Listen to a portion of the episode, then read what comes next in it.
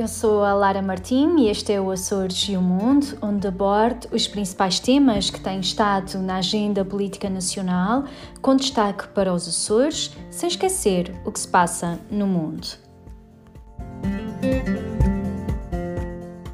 Portugal, estando a assumir a presidência uh, do Conselho da União Europeia neste semestre, as questões todas ligadas à União Europeia uh, têm estado de forma muito presente na agenda política uh, nacional e, portanto, também nas discussões que têm existido na Assembleia da República. E o Sr. Ministro dos Negócios Estrangeiros esteve eh, em audição eh, na Assembleia da República, onde se discutiu, claro, os resultados já alcançados da presidência portuguesa na, eh, da União Europeia. Acima de tudo, os resultados da Cimeira do Porto e da reunião de líderes entre a União Europeia e a Índia. E de facto, esta presidência portuguesa, infelizmente, decorre num momento extremamente difícil, marcado pela pandemia, pela gestão do dossiê da vacinação, pela aquisição das vacinas e pelos planos de recuperação económica eh, que, eh, sem dúvida, eh, podiam de alguma forma pôr em causa a marca que Portugal quer deixar neste seu mandato, a semelhança também da marca que Portugal tem deixado nos vários mandatos em que já teve do Conselho da União Europeia. E o último fim de semana demonstrou o grande trabalho, o grande esforço que foi feito ao longo destes últimos meses e os resultados estão à vista. De facto, a Cimeira do Porto afirmou o pilar social europeu e, uh, além disso, também é de salientar o encontro das instituições europeias e dos 27 líderes dos Estados-membros da União Europeia com a Índia. Uh, aliás, eu, eu acredito que só Portugal podia ter, de facto, aproximado a União Europeia à Índia. Portugal tem relações históricas com a Índia, partilha também valores fundamentais como a democracia, a liberdade, o Estado de Direito e o relacionamento um, de facto entre Portugal e a Índia reforçou-se nas recentes visitas de Estado uh, àquele país, onde eu tive também o privilégio de acompanhar o Sr. Presidente uh, da República. E, e, sem dúvida que ficou bem patente, de facto, esta proximidade que existe entre Portugal e a Índia. A relação entre a União Europeia e a Índia estava, uh, e, e, e é importante também salientar que são os dois maiores blocos de democracia do mundo, esta relação estava, digamos, digamos, eh, congelada em termos económicos. Há oito anos que a discussão de um acordo uh, de comércio estava parada e também estava de alguma forma afastada em termos geopolíticos. E esta cimeira entre a União Europeia e a Índia foi sem dúvida um sucesso, com o relançamento económico e com o reforço da cooperação geoestratégica uh, e, realizou-se, ou seja, mesmo tendo em conta a situação muito complicada que se vive na Índia devido à pandemia, uh, o primeiro-ministro uh, indiano quis manter de facto esta cimeira e participou uh, de forma digital neste encontro e foi possível de facto conseguir-se relançar a negociação do acordo económico e também reforçar-se a cooperação entre estes dois blocos. E um, Portugal, uma vez mais, afirmou e reforçou o seu papel de facilitador, facilitador de porta-voz, de mediador na relação relação da União Europeia com o exterior, desta vez com a Ásia, como anteriormente já o tinha feito com a África. E, portanto, eh, é sem dúvida salientar, porque, eh, mais uma vez, a presidência portuguesa eh, da União Europeia vai deixar aqui um marco muito importante na abertura da União Europeia ao exterior, em particular com a Índia, mas também na afirmação do pilar social europeu, que será sem dúvida muito relevante para hum, o período de recuperação económica e social pós-pandemia.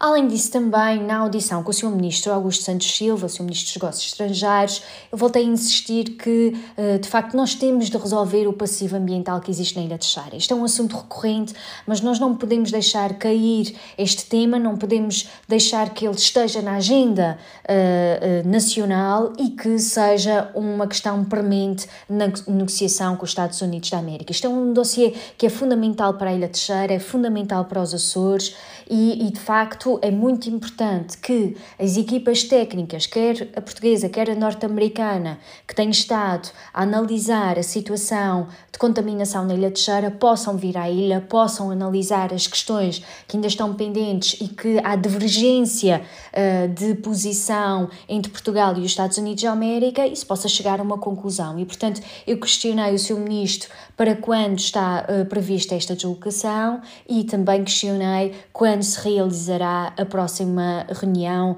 da Comissão Bilateral Permanente. O seu ministro informou que ainda estão a aguardar que as condições sanitárias possam permitir este encontro presencial e uh, também referiu que a realização da próxima reunião da Comissão Bilateral Permanente uh, à partida deverá ocorrer no início do verão, mas uh, neste, esta próxima reunião é uh, organizada pelos Estados Unidos da América e são os Estados Unidos da América que têm de apresentar, propor uma data para a sua realização. E, portanto, iremos continuar a acompanhar também muito de perto esta questão, que é, sem dúvida, uma questão muito importante. Além disso, também, e, e nós sabemos um, que de facto a situação pandémica tem estado a melhorar, tem havido também aqui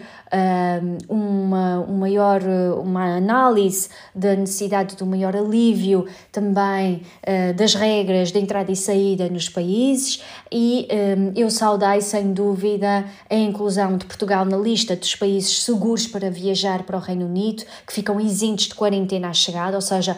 quem quiser visitar o Reino Unido quando chegar ao Reino Unido não tem de fazer a quarentena. E também os turistas que venham do Reino Unido a Portugal quando regressarem ao seu país não terão de fazer quarentena, o que é sem dúvida uma notícia muito importante para o turismo e que de alguma forma vem também aqui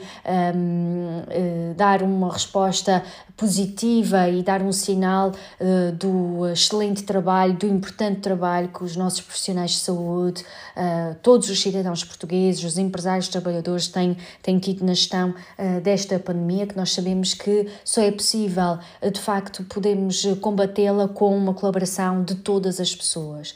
E um, eu questionei também sobre quando é que se prevê a abertura das fronteiras para as viagens não essenciais, ou seja, acima de tudo para as viagens turísticas de viajantes provenientes de países como os Estados Unidos, o Canadá ou o Brasil. Um, e nós sabemos que a abertura das fronteiras aos, a estes mercados, em particular dos Estados Unidos e Canadá, é sem dúvida muito importante para a retoma do turismo dos Açores. Nós temos muitos imigrantes nossos uh, que já não vêm há longos meses à sua terra e, portanto, também estão ansiosos e para nós é fundamental que, de facto, eles possam uh, vir visitar-nos. E, portanto, eu questionei, um, de facto, o seu ministro sobre esta abertura, porque nós temos de abrir com segurança e com a possibilidade, claro, de reagir se algo mudar na evolução da pandemia em qualquer um destes mercados, mas também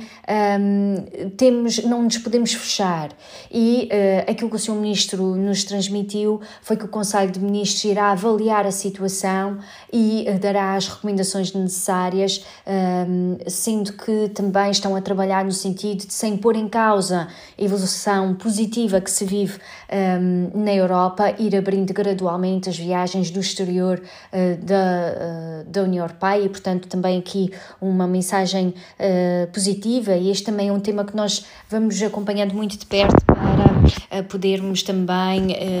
reforçar aqui a importância da abertura dos mercados e das viagens dos Estados Unidos e do Canadá e também assim que se tornar público também daremos nota deste ponto que é sem dúvida dúvida um ponto também relevante. Por fim, salientar que um, eh, continuamos a fazer aqui um apelo e, e na audição da, eh, da senhora Ministra da Agricultura e voltei a reforçar a importância de nós apostarmos numa um, comunicação forte, numa promoção forte uh, do setor do leite e dos seus derivados, evidenciando as suas qualidades, os benefícios do consumo do leite e do, do, do de queijo, de iogurtes, um, e também podemos desmistificar todas aquelas ideias erradas que estão associadas ao consumo de leite e dos seus derivados. E, e de facto, eu considero que esta aposta na promoção um, é uma importante medida no sentido também de contribuir para o aumento do consumo dos produtos e para o objetivo de um pagamento justo ao produtor, que é sem dúvida um dos objetivos que nós temos e que é fundamental uh, que se possa uh, alcançar. Uh, além disso, também sabendo da importância da abertura de novos mercados estratégicos para a venda dos produtos uh, dos, de laticínios um, e, e, de forma,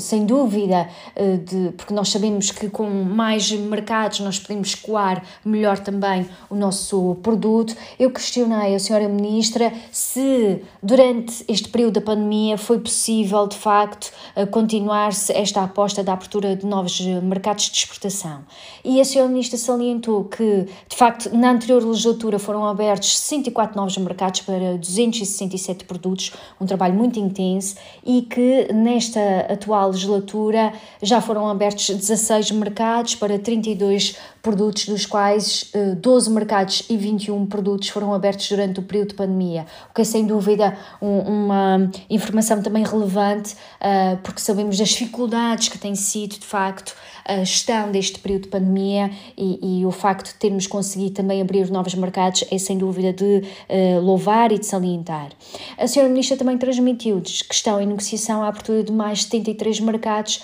para a exportação de 349 produtos. E, portanto, é um trabalho uh, muito importante da parte do governo que tem que ser depois também alimentado, digamos assim, e potenciado com o esforço das nossas empresas exportadoras de poderem também um, começar a exportar para estes novos mercados.